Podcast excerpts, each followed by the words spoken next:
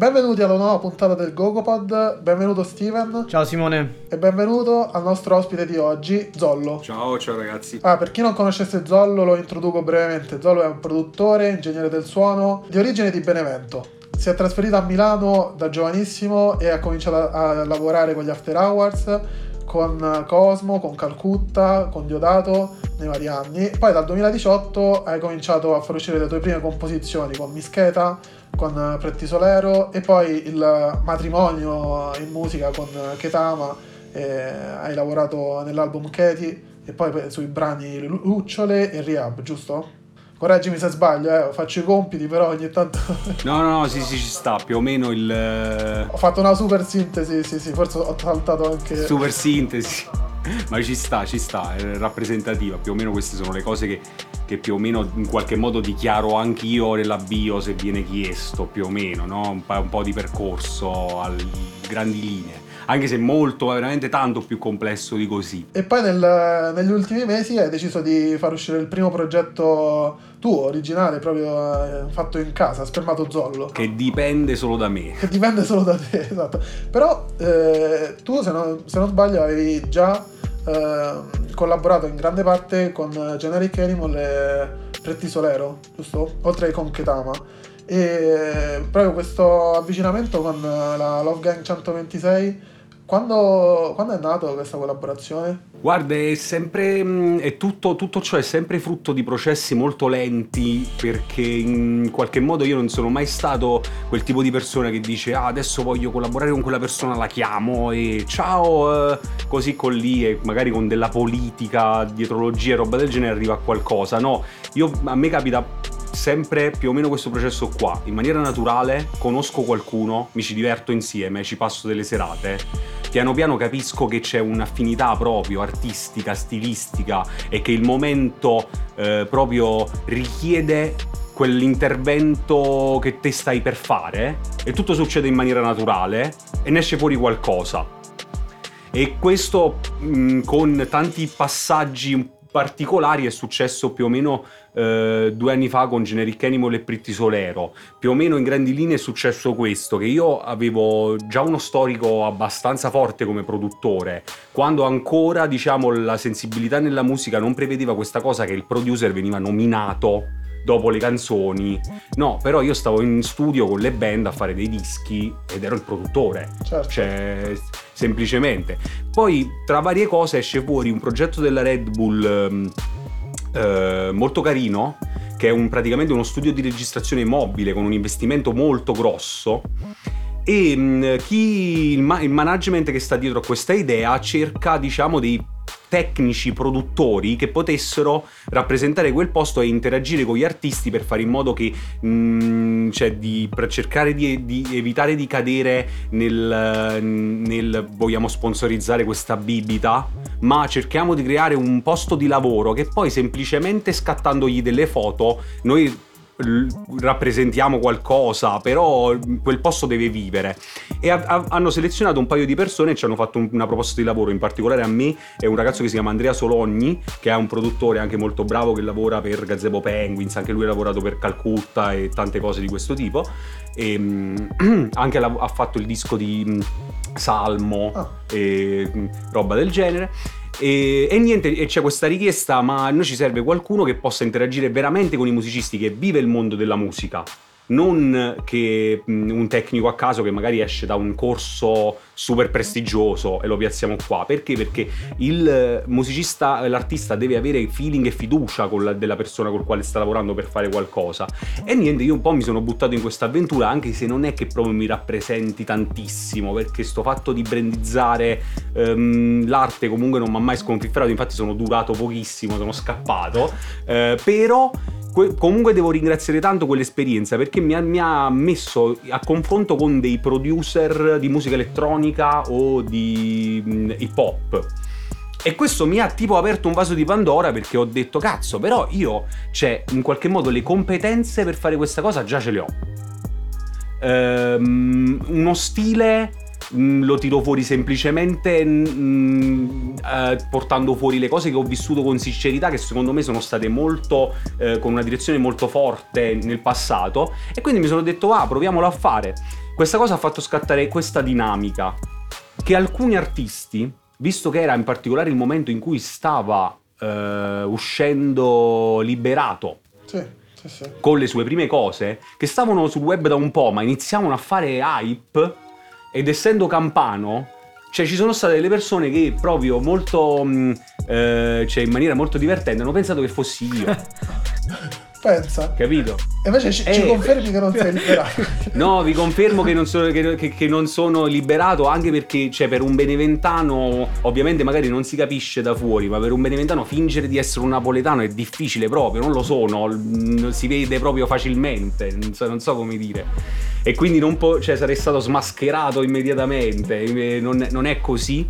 Però questa cosa un po' mi ha portato comunque fortuna e mi ha fatto divertire un sacco perché Comunque in quel periodo c'era Calcutta che stava per fare il concerto eh, di Liberato senza essere liberato e che io stavo lavorando molto con lui al suo tour, alle sue idee e quindi mi fa oh ti prego Zollo tu che sei campano mi devi venire a dare una mano perché domani al, al Miami mi, han- mi hanno chiesto di fare questa cosa faccio ma come che cosa? Sì mi hanno chiesto di cantare al posto di Liberato quando faccio ma scusa ma che intendi? Eh sì però io ho paura, ho paura che mi accollino questa cosa di essere liberato ma io invece no volevo solo supportare il E, progetto e infatti poi è uscito più di qualche articolo, mi ricordo, anche su testate nazionali, che Calcutta è liberato, poi vabbè, smentito. Ecco, ecco, Però ecco, sì. lì praticamente io ti devo confessare un aneddoto divertente. Io ero sul palco insieme a lui, insieme a Calcutta, tutto quanto con una specie di vestiario del Napoli, capito, per, per fingere la cosa.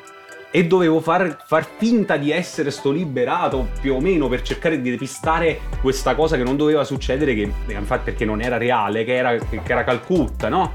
E però niente non è servito a nulla, cioè sacco, tutti articoli sul fatto liberato e Calcutta e mm, io non sono stato notato per niente, ma bella lì che si ne frega, però c'era questo progetto dietro, insomma, di fare sta cosina. Comunque che succede? Che poi sempre per passare tempo con le persone in generale a Milano, eccetera, ehm, conosco il manager di quel periodo di Pritti Solero che con- tra queste voci, sentendo delle cose che avevo fatto, eccetera, eccetera, mi dice: Wow, bomba, noi vogliamo lavorare con te. E dai, perché non lo facciamo? Ed è- da quello è uscito praticamente non, eh, non è un gioco, Romanzo Rosa.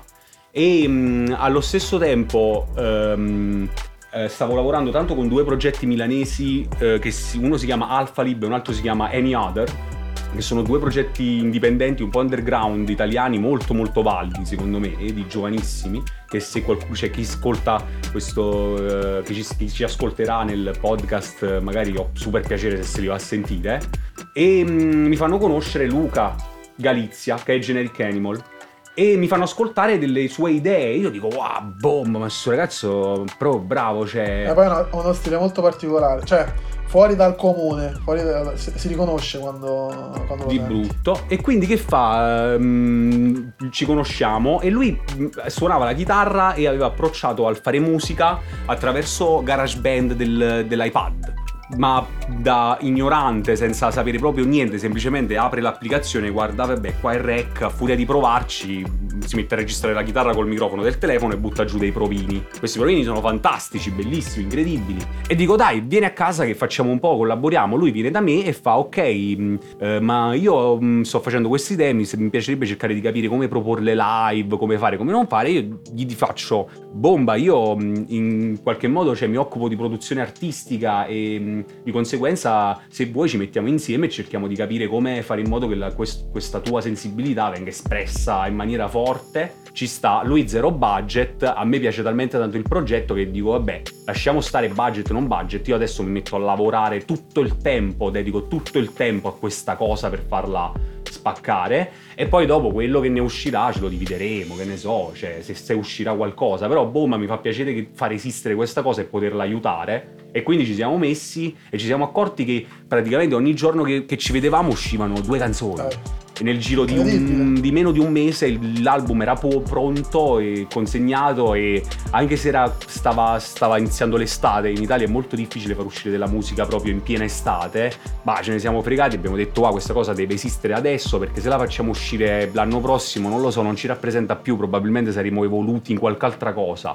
Quindi deve, deve uscire adesso come senza tutte queste cose politiche della discografia e stare lì. Poi chi lo apprezzerà lo apprezzerà, chi no, no, chi se ne frega, insomma. E poi, eh, fortunatamente è stato apprezzato. Ha fatto bei Ah, sì, numeri. boh.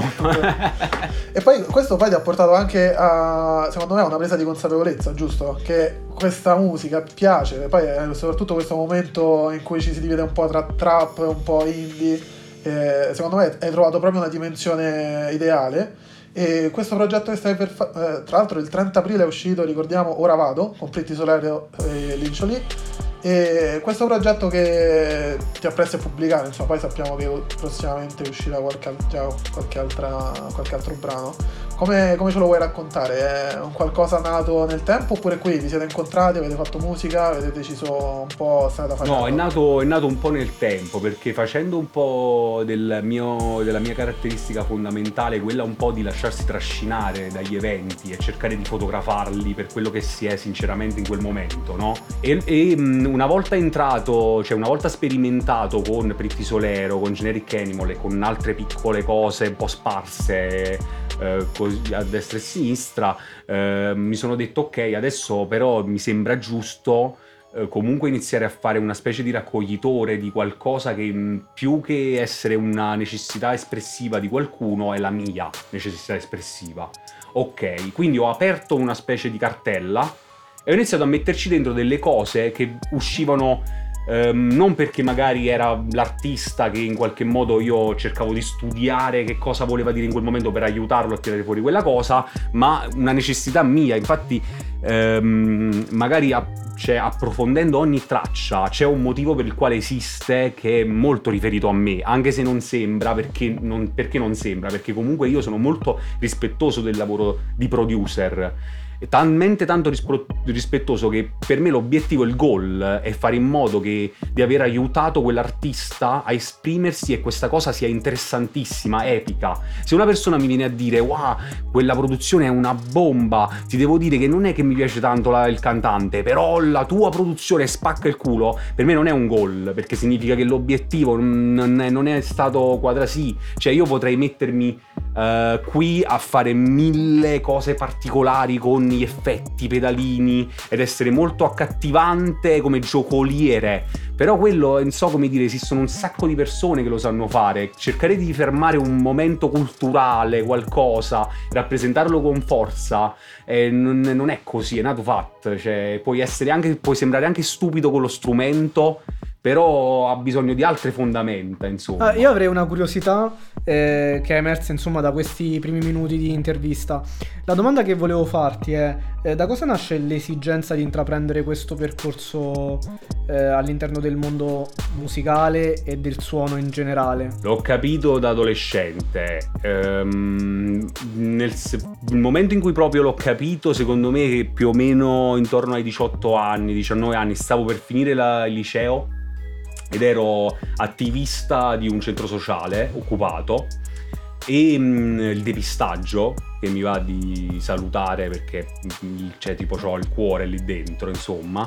E per me quando avevo 13-14 anni lo scoprire che c'era esisteva un posto gestito da ragazzi di qualsiasi età che non si facevano troppe, capito, pesantezze del tipo io sono più grande di te, ne so più di te o qualcosa del genere, ma ognuno poteva dire la sua, prendere delle responsabilità se dimostrava di volerle e gestire delle cose.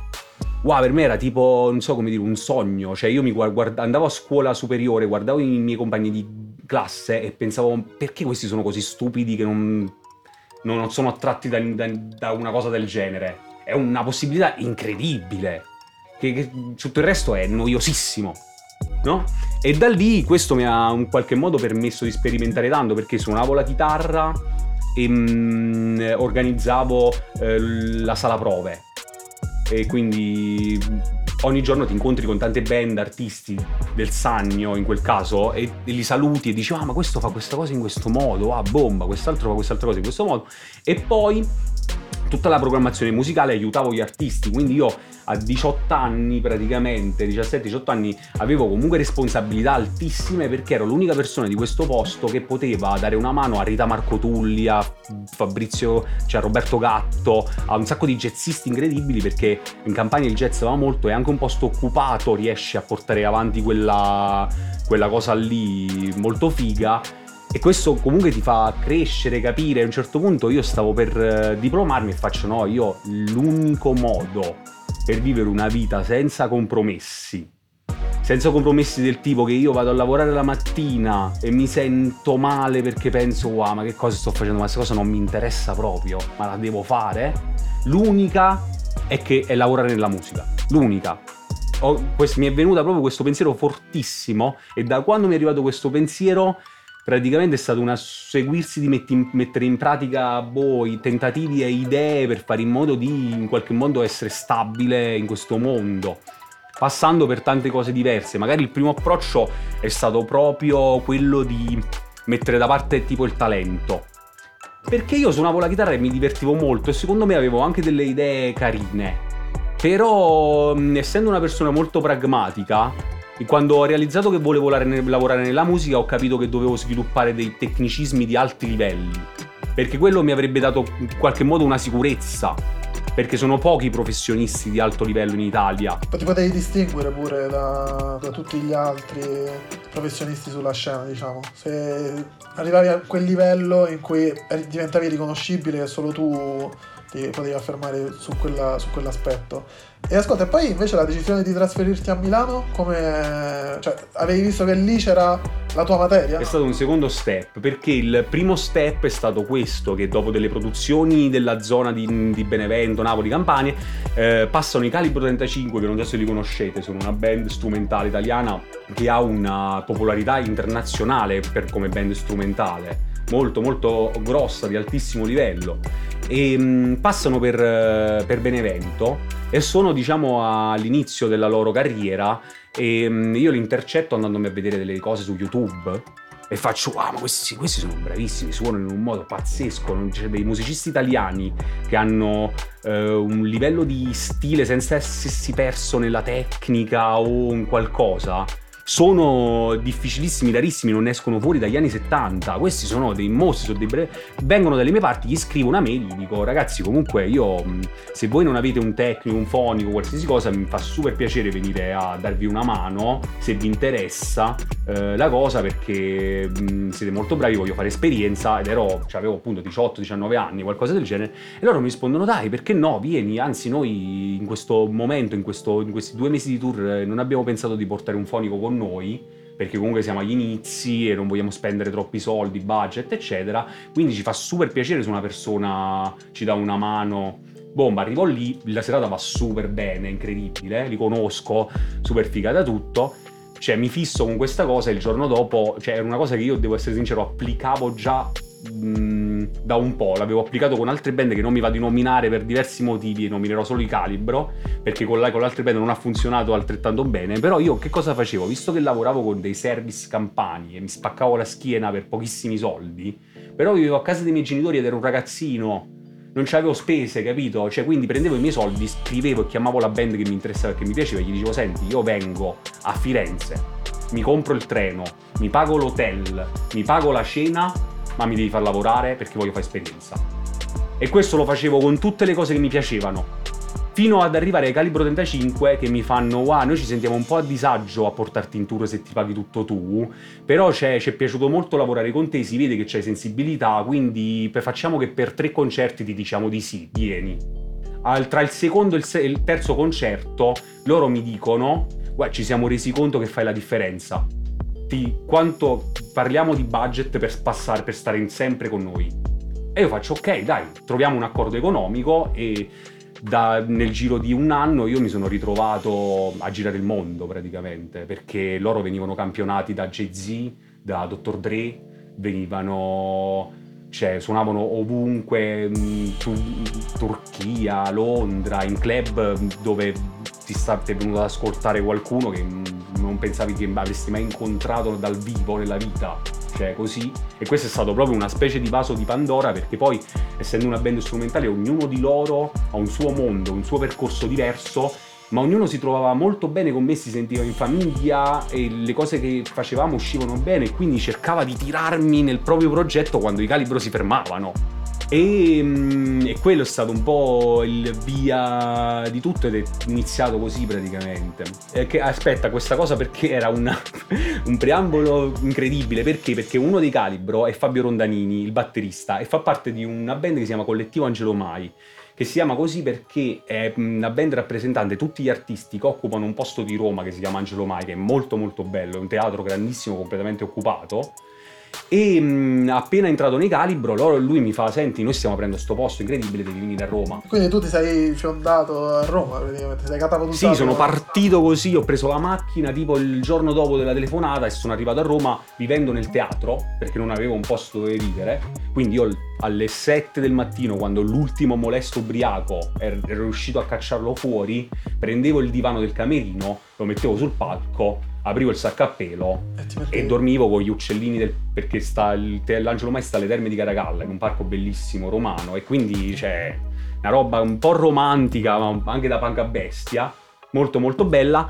E dopo tre anni di tantissime esperienze perché è un posto che ha dove cioè, venivano un- una volta al mese o nigeriani o senegalesi a fare afrobeat vero, incredibile, che ti fa imparare che noi occidentali siamo metodici e strutture, eccetera, mentre questi pigliano una cosa che fa rumore, la iniziano a percuotere e dopo due minuti stanno facendo una- un'orchestra sinfonica incredibile, no?